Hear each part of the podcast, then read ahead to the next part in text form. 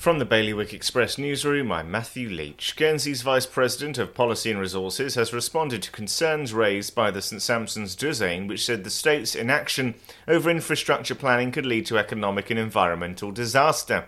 The parish published an impact statement earlier this week slamming the state's lack of foresight.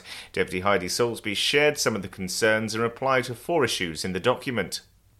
Claims by a young girl in Jersey that she was indecently assaulted may have been lies. She was told to tell by others, according to the 50 year old man accused of the crimes.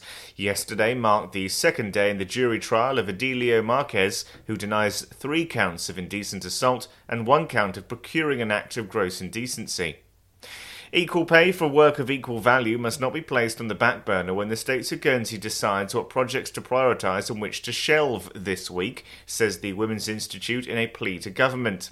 And new art surrounding drains in Jersey is urging islanders to bin their cigarette butts responsibly or risk harming sea life. For more on this and all of today's stories, you can visit bailiwickexpress.com. Your weather today is going to be a sunny and hot day. Wind will be a northeasterly light force 2 to 3, and there'll be a top temperature of 28 degrees. And that's Bailiwick Radio News, sponsored by XRM. Regulatory Compliance Manager, software designed to simplify JFSC reporting. Visit xrm.je for more information.